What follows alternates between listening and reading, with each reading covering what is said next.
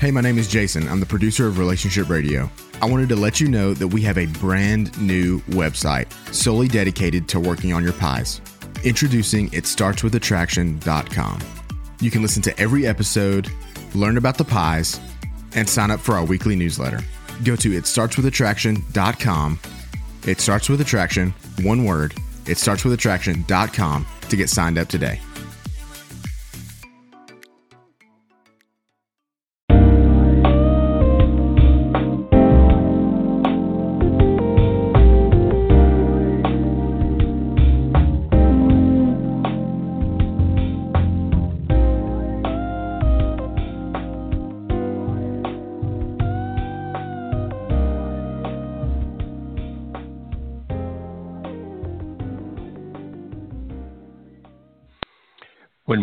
Younger men.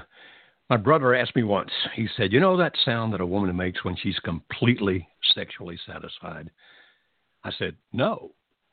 He paused for a minute and said, I didn't think you would. We laugh about sex. We talk about sex. Interestingly, we talk about sex typically with other people that we're not really having serious conversations with. In other words, when people honestly need to talk to someone that matters about sex, they typically don't. So, can you have great sex all of your life, or is it just going to be so so? Well, the research actually varies.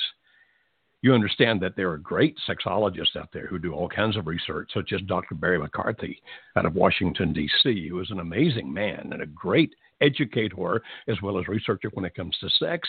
And he said, Joe, you need to help people understand that even in the best of marriages, most of the time, sex is just going to be so so. On the other hand, you have studies from Peggy Kleinpass. She's a researcher up in Canada, and some of her colleagues. And they publish those research articles in magazines, and these are scholarly magazines, such as the Family Journal of Counseling and Therapy for Couples and Families, and in uh, the Canadian Journal of Human Sexuality. And these are relatively recent studies, 2007 and 2009. And what Peggy and some of her colleagues did, they asked people when you've had great sex, how is it different than just having sex or even having good sex? I'm going to be sharing the answers with you tonight. I'm going to tell you what they are. As a matter of fact, not just that, but as we get later into the program, I'm going to offer you a free download. I'm going to tell you where the link is. You can get it. A little document I put together for you that kind of gives you five steps and we're going to be talking about eight things here. But I'm going to wind up by giving you that document if you wish it. I'm going to tell you how to get it absolutely free. And these five steps will help lead you into a better sex life. Now, you understand that this program is called Marriage Radio.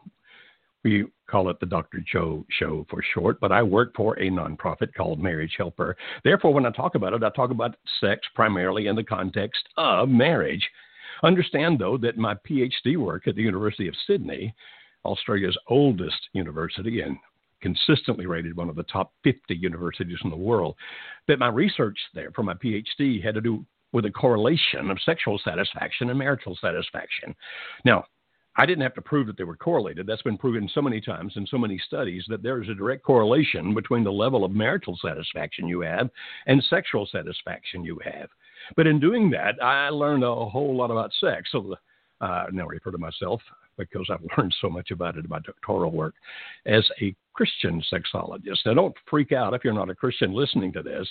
What they should actually say to you is this guy's going to have at least some kind of morals and standards here, so he may not tell us the craziest things in the world. And yet, I meant go ahead and say that those people who are religious may, by the time we get a little further into the program, go, Do what? What did you say? I teach human sexuality at a university here in Nashville, Tennessee. Well, a very, very good school, highly rated in many ways. And I every semester teach a class primarily of juniors and seniors on human sexuality. So understand, I'm going to be talking about it from an academic standpoint, a research standpoint, but more than anything else, because of the fact that I've worked with thousands upon thousands upon thousands of couples, a practical aspect. So let's get to it. What is it that makes sex great? Well, it's not just having sex. I mean, having sex could be pleasurable, but sometimes sex can also be routine. And believe it or not, it's not the difference in whether or not you have an orgasm. As a matter of fact, if your purpose in having sex is just to have an orgasm, you're missing out on a whole lot. You see, sometimes people say, well, wouldn't it be that if people have been together for a period of time that they start to get bored with each other and the sex becomes more mundane? And the answer to that is yes, that happens. It's actually called sexual habituation. And typically, any couple that's been making love to each other for two years or more will get into sexual habituation, which means they have seen everything there is to see. They know what the other person's going to say. They're going to wind up doing pretty well the same things each time. And in that process, they can become sexually bored. But does it have to be that way? And the answer is no. And if you say, well, then, you know, if you wanted to have the greatest sex, then would you say then maybe you just continue to have new partners? And the answer to that's not always going to work either. As a matter of fact, often the first encounter between two people, particularly if they don't know each other very well, can be quite awkward because of the fact that he's not quite sure what she wants or likes. He, she's not quite sure about him.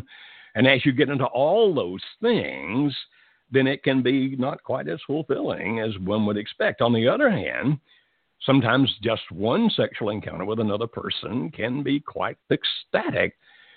And then people go chasing that the rest of their lives, thinking, I'm going to find that again. Like a lady who told me that on a cruise ship, she had met a man and one evening they were out walking the deck in the moonlight, and he pulled her into a little dark area. And then she didn't go into great descriptors, but she told me what he did to her.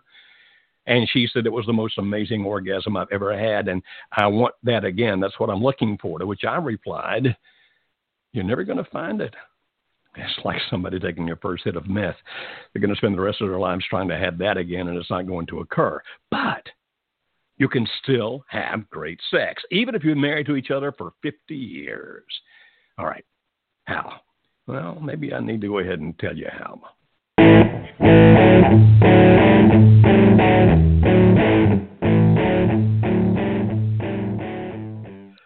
A little mood music there.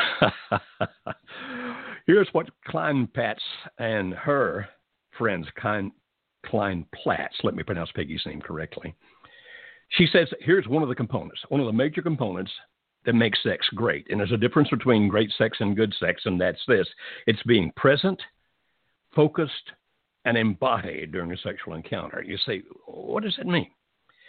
She, I'm quoting her now. She said, participants pointed out almost universally that whereas other kinds of sexual interaction may be physically satisfying and emotionally fulfilling, this quality of being entirely alive in their bodies with no mental interference was the hallmark of great sex. It, it's a sense of being utterly alive with intensely focused attention and being totally absorbed in the moment.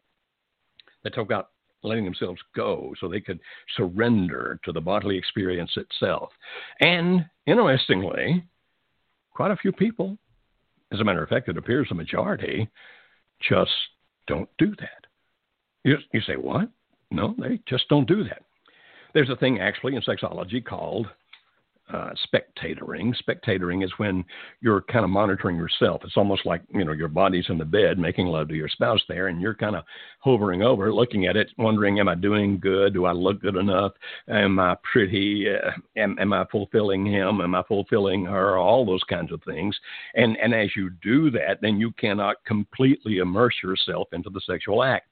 Or sometimes, and this seems to be more common with women than men, she can't really completely let herself go because of the timing of when they're making love or because of the location of where they're making love. So, for example, if they got a toddler sleeping in the very next room and she's afraid that, that he's not fully asleep yet and may come into the room, then she'll often have a very difficult time in completely letting go. Or if he's stressing about what's going to be happening tomorrow at work and is he going to get the report in on time. You see, this component here says when you're going to have great sex, and I mean great sex, you have to focus on your own sensational pleasure. And in a few minutes, when I give you that link for that free document that you can download, is actually going to be giving you something called a sensate focus exercise they can help you learn how to actually get more pleasure from the sensations of your own body. Now, if I'm starting off in, in people who are, you know, religious or people who are much in love with their spouse, saying, but no, no, no, no. The first thing, the first thing should be my concentrating on my spouse and his pleasure or her pleasure, not my own. No, no, trust me. The first thing is to concentrate on your own pleasure to the point where you can be present. You're there. You're not thinking about something else. You're not worrying about something else.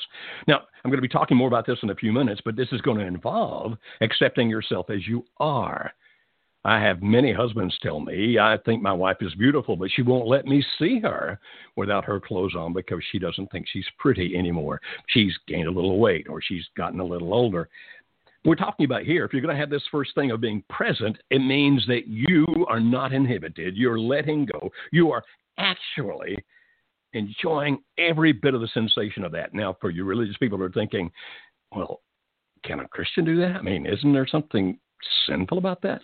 No, no. You religious people, and I am a Christian, you religious people should understand that you should be having more pleasure with sex than anybody. God made this body, God gave it the sensations that they have. Sometimes read the Song of Solomon or the Song of Songs, as it's sometimes called in the Old Testament. You'll have a little difficulty understanding it because it's written in the idiom of the day, but it's a very erotic book. So, major component number one be present, focused, and embodied. Major component number two, she calls it connection, alignment, merger, being in sync with each other during a sexual encounter. She quoted some of the people that she had asked questions about this. One person says, inside my body and the other person's body. And we're just kind of all together at that moment. Somebody else said it's just a loss of personal boundaries, a distinct loss of self awareness and the sense of separateness from the other. Participants spoke of trust and cherishing one another and sharing and accepting and validating and feeling as much desired as desiring. They described an easy ebb and flow between giving and receiving stimulation and pleasure. Being centered in themselves and feeling respect from the partner allow participants to expand the limits of previous comfort zones. You say, what does that mean? It means you really got to connect to each other and not think about you as being two different people or just happening to have an encounter. Where, if you'll allow me to use a little biblical language here, you become one flesh, where you blend into each other and you enjoy the fact that you're giving each other pleasure and that you're receiving pleasure from the other person. And, and when it talks about a loss of personal boundaries, what's saying, being said there is it's not like this is my body and that's your body. This is our body together. Now, that's whether you're having intercourse face to face, intercourse from a different uh, angle, like he is behind her, um, inserting his penis into her vagina, for example, or whether they're doing something that has to do with their hands or their mouths or their tongues. It's a matter of we really want to come into this alignment. We're in search and merger with each other. We're in sync with each other.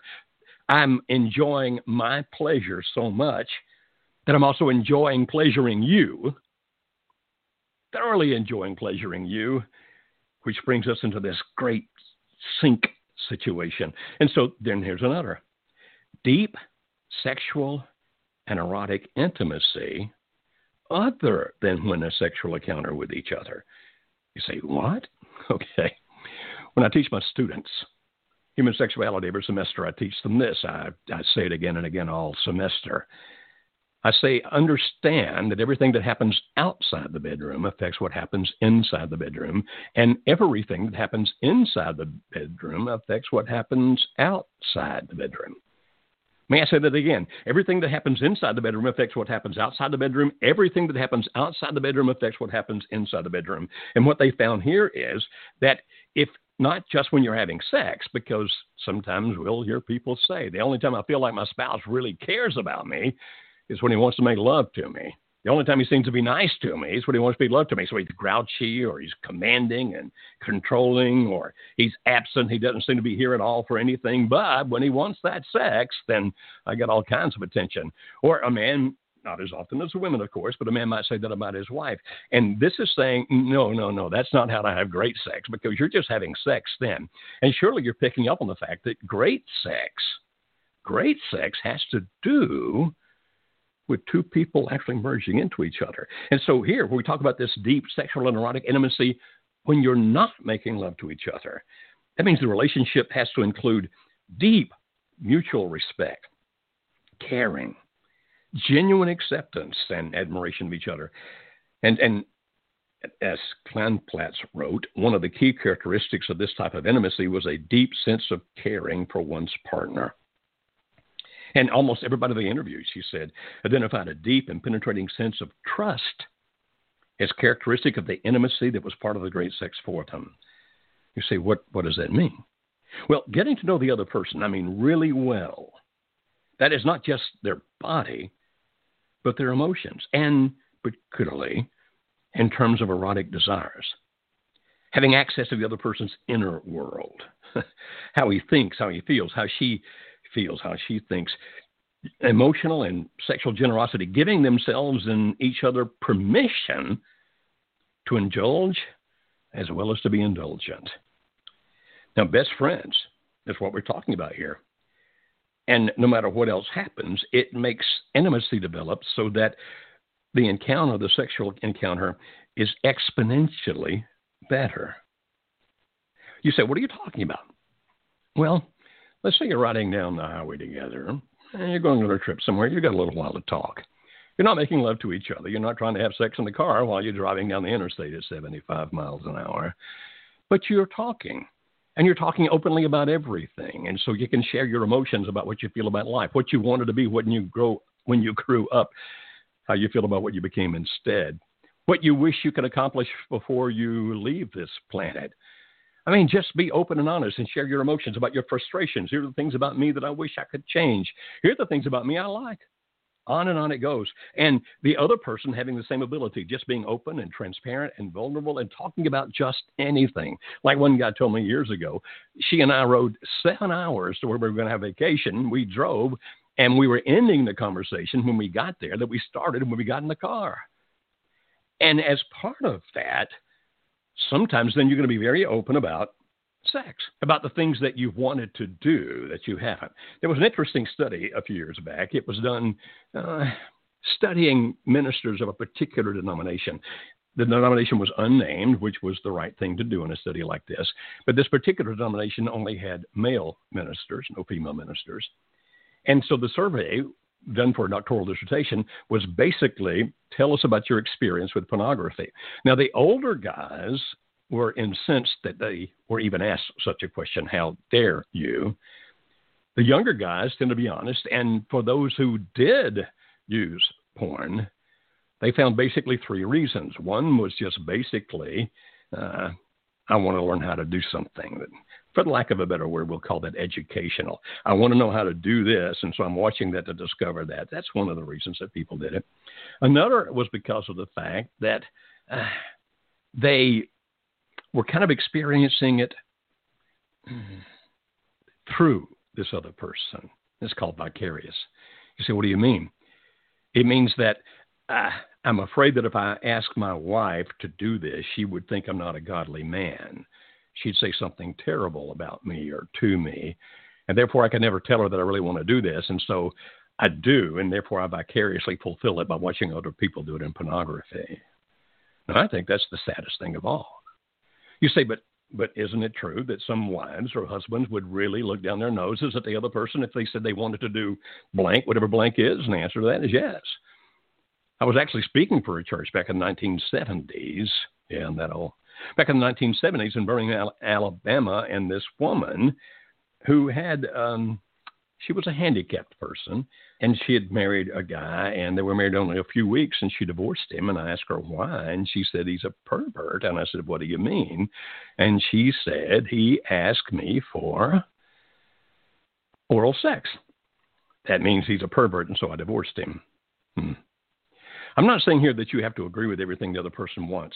As a matter of fact, I'll do another program about that before too long about how you can decide what it is you really want to do and not do. But what we're talking about here is that you have enough transparency and openness and vulnerability that you can actually tell the other person about what you want. Now, remember, in just a few minutes, I'm going to give you a link And that link is going to take you to a free download that's going to give you five exercises you can do to make your sex life a lot better. It's going to be absolutely free. I'm going to give that to you in a few minutes.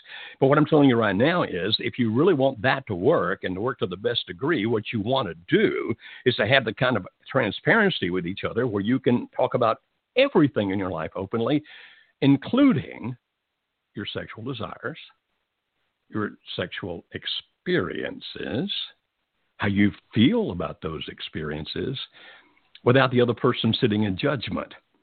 In other words, I'm listening. I'm trying to understand. I may not agree with that. I may not want to do that, but it's my intention to listen to you and and to accept you anyway. And therefore, according to Kleinplatz in their study, many of the people then described an intoxicating mix of pleasure and danger. To get themselves over to the power of the encounter, participants needed the safety to be vulnerable to share their bodies, yes, but also their feelings, and therefore to take risk, letting go of their social persona, being entirely defenseless. In other words, not trying to be a false self anymore, being just who you really are. That requires courage. It, it means trust in the partner and security in the relationship, and that's another component of great sex. Well, here's another one. let's see. I'm going to try a different clip here. Maybe this one a little easier.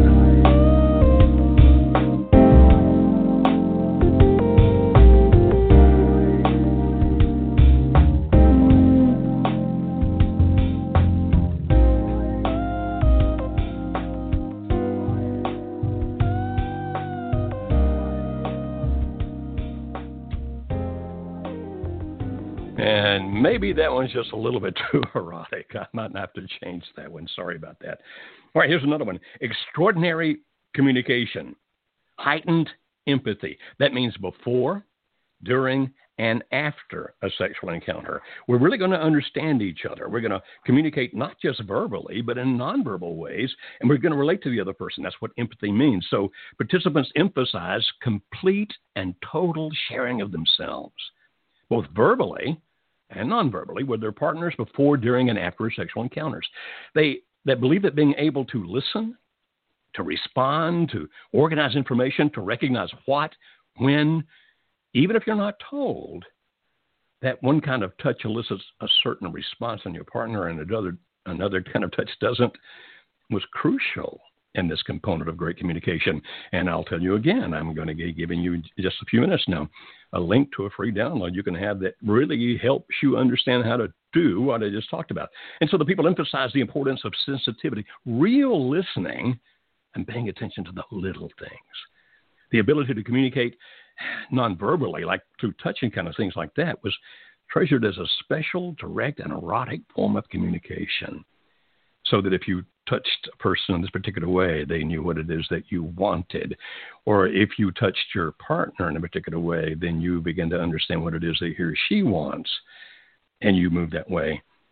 But listen to this before you can hope to communicate sexually with each other, you must first take responsibility for knowing about your own arousal.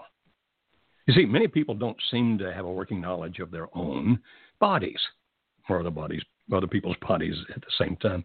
Great sex requires an exquisite ability to attend and be attuned to what one finds physically stimulating as well as what is erotically exciting. You must be ready and willing to talk about sex openly, to acknowledge pleasure, to express desires. You understand why this is so hard for some people? Because they're afraid to admit themselves what they feel sexually, what they want sexually they're afraid somehow that it will just open up all kinds of things. I took a class in hypnotherapy in grad school way back. I never did use it for therapy, but I did hypnotize people at parties. That was always fun. And a lady was asking me at one party before I hypnotized the people, she said, Well, under hypnosis, will anybody do something they wouldn't do awake? And my response was, No. If it's in contradiction to, to your value system, you'll just wake up. To which she replied, But what if I really do want to do it. I just haven't admitted to myself. Then would I do it under hypnosis? And my response was, yeah, probably so. So a lot of people are just afraid. I'm afraid to find out what I really feel. I'm afraid to find out what I really want. I'm afraid that, that if I open that Pandora's box, I'm going to see that I'm not the person that I think I am. When we're afraid of ourselves, accepting ourselves as we really and truly are, we certainly are going to be afraid of accepting our partner as he or she truly is. And if you want to have this open, honest, wonderful sexual communication, it's time for you to sit down and write some things down about you, or at least start with this free download I'm going to give you in a couple of minutes. Okay, here's another major component authenticity. Being genuine, being uninhibited during your sexual encounter, and about your sexual self. So, the act of being completely and genuinely oneself was an important element of great sex. They, they, the people in this study, they said they valued the freedom to be relentlessly honest with themselves and totally transparent with their sexual partners. One lady even said, Sex is where you can be anything and say anything. So, being completely uninhibited, unself conscious during great sex, giving yourself permission to experience pleasure, to enjoy it as completely as possible. And so, don't worry about your husband's seeing you naked, ladies. If he believes you're beautiful, then don't let your own worries about your age, your weight, your beauty stop that. If he wants to see you like that, let him. Take all those boundaries away. Let go of yourself and be uninhibited. Enjoy. You say, Really? Really? It's the message I try to teach all across America. I've actually done a workshop, or actually it's a seminar, I should say, called Love, Sex, and Marriage all across America. And I don't know how many times, particularly women, have contacted me afterwards and said, you know, we went home from that and I opened up to my husband sexually like I never had before, and we had the most amazing night of sex we've ever had in our lives. Thank you for helping me overcome my own inhibitions. And all I did was teach the principles I'm teaching to you now. And so revel in the freedom and liberation to be completely emotionally naked with another person, meaning your husband or your wife. The emotional power of being genuine, being seen and known authentically, uh, with authenticity. That's what you want. It's a great gift to the other person. One lady actually said it was just so shocking to me that I could actually express these things, and he was right there loving it and doing it with me. Now, in order to do that, sometimes you'll be spontaneous, but only if you acknowledge the inadequacy of your existing sexual rules. Now, I do have sexual rules myself. For example, I'm a Christian, therefore, I will not commit adultery, those kinds of things. But choose to turn off your filters about things that you can do with each other. Okay, and here's another major component transcendence, bliss, peace, transformation, healing, all during sex. And so people who are having great sex often report a sense of timelessness during it. And then many people use religious language to describe it, like, wow, we were in the presence of God. One of my counselor friends believes there's actually a reason that some people at the point of orgasm scream out, oh God, oh God. She really does believe that God is involved in this. I do too. God made it this way, God made us this way. Do you understand? And he gave the woman a part of the anatomy that exists for one thing and one thing only, and that's to give her pleasure, and that's her clitoris. Males, the male penis serves several purposes, but the clitoris serves one, one only, to give a woman pleasure. And God put that there for her. And so it's like, okay, I can open up completely. I can enjoy this. I don't have to have the constricting beliefs. You say, what do you mean? Well, we don't have time to talk about it unless some of the callers get to it we'll talk about in a few minutes. But we, I get questions all around America, like from people who are religious, particularly. And I'm not putting down religious folks. I am one of them. These are my people. But is it a sin to have oral sex? Is it a sin if we play sexual games with each other? Eh, can we make love in different parts of the house? Is it okay if we make love outside? I get all kinds of questions like that. To the last one, by the way, I said, well, if you're going to be outside, I suggest your own backyard, that you have a fence that is not chain link that you do it at night and that you not live next to anybody with a two story house. Then, yes, fine, as long as other people aren't watching you and seeing you, yes, go out and enjoy each other like that. Have fun. I don't have time here unless somebody asks it toward the end, but I'll be glad to give you my answers about is it okay for religious people, Christian people particularly, to have oral sex? Or may they, in their foreplay, masturbate with each other? All those kinds of things. I'm just going to say for right now, here's the bottom line, and I'll be glad to give you my reasoning later if you want. Anything, anything that a husband and wife want to do with each other sexually, as long as it does not involve another person, as long as it doesn't hurt either one of them physically, mentally, emotionally, or spiritually, and as long as it doesn't involve an animal. I'm sorry, but the Bible actually talks about that. It's okay. Did you get those three restrictions? No other person, nothing that hurts either of you physically, mentally, spiritually, emotionally, and no animal, and otherwise anything you want to do with each other, you can and you should enjoy.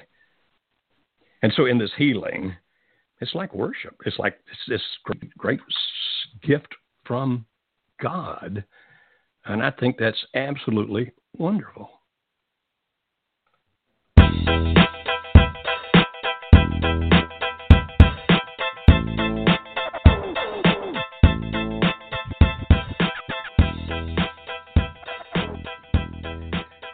And so there's more.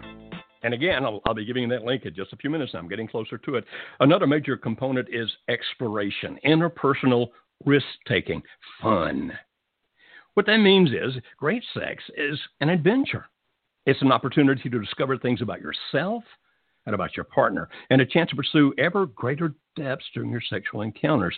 And so, therefore, there's some risk taking, there's some exploration, which makes it fun. And yes, you can play.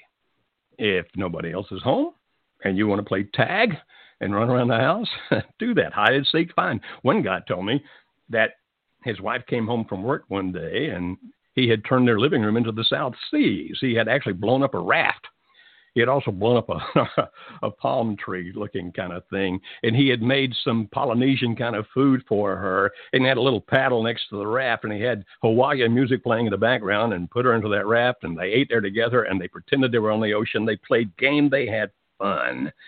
And so it's an ongoing discovery process. You can discover more things about each other's bodies. And that I'm going to show you how to do with this download in a few minutes. And, and to have a sense of humor and laughter, not laughing at each other, obviously, but having fun.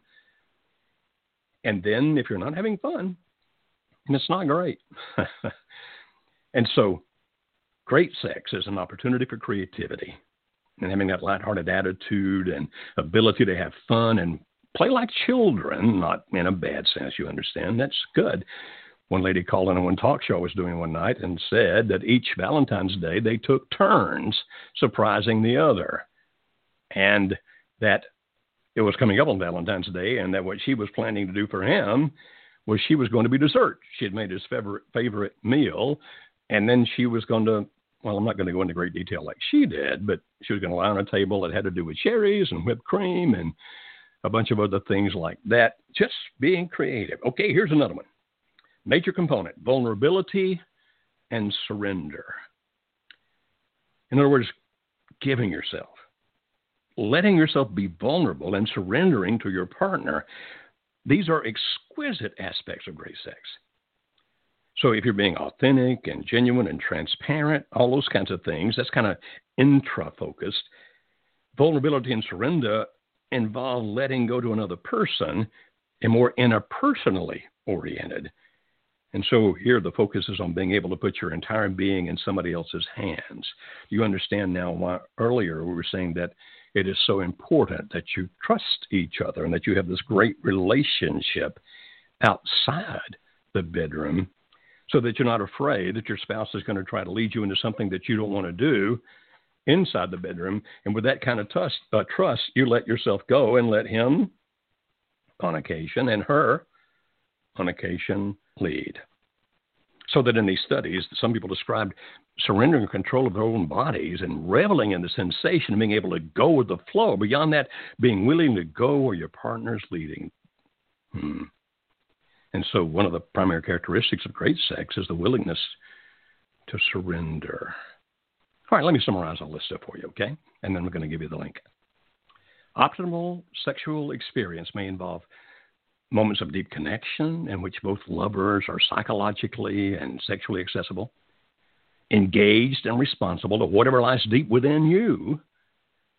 In a context of safety and trust, lovers may risk further self and other exploration of hidden erotic potentials. Being comfortable in one's own skin is the foundation for being authentic and to be present and to be involved in the moment. It's also a prerequisite for revealing yourself and taking a leap of faith with your lover. In turn, sharing at such deep level and having it accepted leads to greater self knowledge and self acceptance and helps you personally grow. So I'm going to sum it up now in my own words. I've been referring to the study a lot. Major component A, ultimate pleasure, yielding completely to your own sensuality during the sexual encounter. Major component B, mutual pleasure, while yielding completely to your own sensuality, intensely pleasure the other person's sensuality so that the two of you blend into a sexual symphony. Component C, emotional intimacy, complete acceptance of yourself and of each other, especially when there's not mutuality in thought, values, desires, and actions. In other words, I don't have to meet your standard to be accepted by you. You can accept me as I am, and I will accept you as you are. D, component D, extraordinary communication. A unique attuning to each other so that each of you can read the other accurately, uh, understanding all forms of messaging from each other, verbal, nonverbal. And to be able to communicate on this deep level requires that each of you knows what it is that you want to communicate. Major component E, being real. From the confidence of knowing and accepting yourself comes authenticity. Major component F, ultimate transformation. At this point, it's the heart, the emotional part of the mind that combines with the sensuality of the body. It's also the soul. It's the part of us that reaches beyond earthly realms that combine with the emotions and the body to create a transcendent experience. Major component G, fun exploration. As physical creatures capable of experiencing many types of physical and mental stimulation, exploration is a natural part of the human makeup learning new ways, no matter how minor, to stimulate one's partner or to be stimulated by one's partner as a playful dimension to sex that is quite different than that pictured by many people. And component H, which is number eight, amazing confidence. Allowing yourself to be so controlled by another during the encounter that it frees you to reach levels of passion, sensuality, and transcendence, I should say, never before imagined. Hmm. All right, so are you ready for that link? Let me go back over here and find it to make sure I've got it. Now, be sure to write it down exactly like I said. And you can go, and it's free. You can go and you can download, download. Uh, it's five steps, but it's basically a, a sensate focus process to understand more about your own sensuality and what you enjoy, and to learn more about each other's sensuality and what the other person enjoys, and to do it in a way where it's not pressive, where it's not pushing the other person, where you both can enjoy it. Now, write it down just this way, okay? Type into your browser, like Google or Microsoft, uh, whatever you ever use. Type, the, and all of these are going to be small letters. That's important. Type the letter B as in boy, I as in Italy, and T as in Tom. So B I T, bit. Then put a dot. Then L like in llama and Y like in yellow. So B I T dot L Y. And then a forward slash. And then the word sensate. That's spelled S E N S A T E. Okay, so bit.ly forward slash sensate. S E N S A T E. Now, if it doesn't work like that, go ahead and put your HTTP colon forward slash forward slash in front of that if it doesn't work that way. It'll ask you for your email address or something like that, I'm sure. Don't worry. We're not going to sell that to anybody else, and we're certainly not going to use it to do anything that'll make you unhappy. But that way you can get it, and we'll be glad to, to have that in your hands for you and hope that you do actually do those exercises. Now, we've got a lot of things going on here, and we have one caller that wants to talk to us. Let me go ahead and give our telephone number. It is 646 378 0424. That is 646 378 0424. Now, if you call in and wish to speak to me, you also, when you hear that opening menu, you need to press the number 1.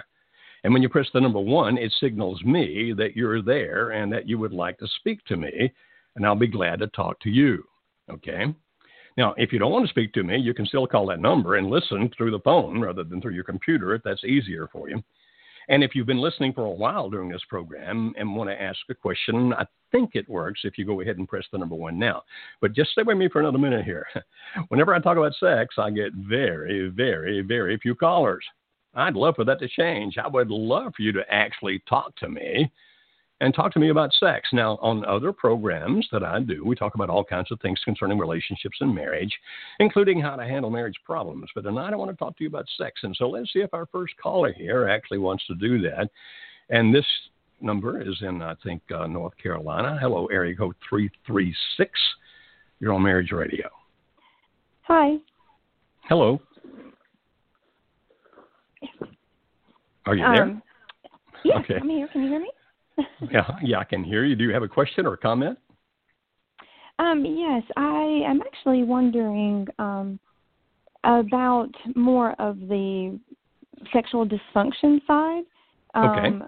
From from an aspect of whether how to determine or when to make determination of whether it's physical versus emotional um, causing some type of dysfunction. Um, okay. And whether that my I guess my question is really is is whether that can be come and go. Whether if, if it's a physical thing, would it be all the time, or can it be just sometimes um, and not others, or does that lean towards probably it's more of an emotional, psychological type of issue? Well, actually, it depends on what kind of dysfunction we're talking about. Can you give me an example of the kind of dysfunction you're mentioning here? Um, sometimes um, you could consider it some type of um, erectile dysfunction, mm-hmm. where actually having difficulty in getting an erection. Um, but more so, it's difficulty in achieving orgasm. Okay, so sometimes ED, but more often delayed orgasm, correct? Yes. Yes. Okay. All right. A couple of things there then. when, when we start looking at sexual dysfunction, now understand I'm not a sex therapist, I'm a sexologist. That means I study sex and teach sex. But let me tell you how the therapist would come at this, okay? The first thing they would say is, okay, is this situational or universal? Meaning, has it always been this way, or does it happen sometimes and not others? And if I heard mm-hmm. what you were saying a minute ago, it happens sometimes and not others. Is that what I heard mm-hmm. you say? Okay. Yes. Then the, the second thing they would ask would be, okay, is it with everybody or is it just with this one person? Now, I'm assuming if you're talking about a marriage that hopefully there are not other people involved, and so you couldn't really answer that question. But see, when they're, when they're asking that, what they're trying to find out is if it's just with one person and, and doesn't happen with others, then it can be more psychological or emotional. Okay. If it happens with everybody, then it's probably more likely to be physiological. All right. Since hopefully he's not involved with other people and just with you, then we can't really ascertain that. And then the question would become if you were having true sexual therapy, would be okay, when was the first time talking to him? When is the first time this ever happened to you? Was it when you were mm-hmm. 12, when you were 22, 32, whatever? And and so if for a period of time it worked well, then you start looking for causes of why did it change. Now, that does mm-hmm. not necessarily mean that it's emotional, it could be physiological. For example, um, you are familiar with such products as Viagra and Levitra and Cialis and those kinds of things. Those yeah. actually, uh, Viagra was actually made to help with a heart problem. And they discovered that the guys who took it, who weren't able to have erections before, all of a sudden get erections. And what it does is it's, it's a vasodilator. It actually opens up the blood vessels so that now more blood is going into the penis and now it can have an erection. Okay. And so I said, wow, all right, then that was a physiological problem in all likelihood. I ran into a situation not long ago where a guy would take like three of them and then try to have sex and couldn't give an erection. He said, I took three. Why doesn't work? Well, you have so dilated the vessel that there's no pressure. Mm. it's it's not you know. So you look at okay, Is it medicinal? Is there some medicine making this happen? For example, uh, delayed orgasm. For many people, particularly men, delayed orgasm is often a byproduct of certain medicines, such as antidepressants. And so, if, if a person is on Zoloft or Paxil or Levitra or uh, Lexapro or a bunch of those kinds of things like that, um, then those are all called SSRI, selective serotonin reuptake, uh, reuptake inhibitors. Many men who are having those find it extremely difficult to have an orgasm, extremely difficult. Mm-hmm. So, so we'd look at okay, what kind of medicines are you taking? Now, if he's not taking any medicine whatsoever, then we start looking okay, are you overweight? Because that can definitely factor into this. Do you have a blood pressure problem you should be taking uh, medicine for? You look at that. And so you start excluding point by point by point possible physiological reasons. Now, once you get past that, that's when you start looking at the psychological slash emotional reasons.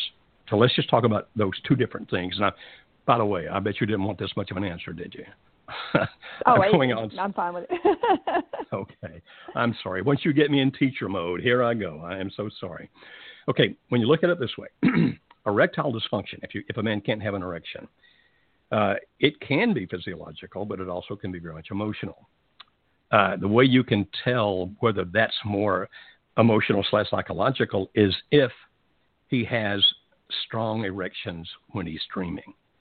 When men hmm. have REM sleep, REM sleep, that's the sleep we have when we dream, have erections during REM sleep. And so, if he wakes up sometime in the morning with a, a good, strong, firm erection because he wakes mm-hmm. up from, from, that point of his sleep, then physiologically he's okay. And, and the ability to have an erection. You understand what I'm saying there? Yes. Mm-hmm. Okay. All right. And if, if he, during REM sleep, doesn't have erections, now we're talking about a physiological problem. Okay, so now we say he's got a good from, uh, strong erection and he has problems in having the orgasm is delayed. Um, in the situation we're hypothetically talking about, how much time are we talking about before an orgasm comes, if it does? Hmm. Um, 30, 45 minutes. Okay, that's definitely delayed. All right. The uh, the average time, believe it or not, between penetration and ejaculation is about three to five minutes. So that yeah, I remember the twenty. That was okay. All right. So what goes on here then is is he getting enough physical stimulation? That'd be the first question to look at. Like, okay, is there enough friction on the head of the penis? Those kinds of things. And then after you look at that, then you think about, okay, is he getting enough erotic sensation?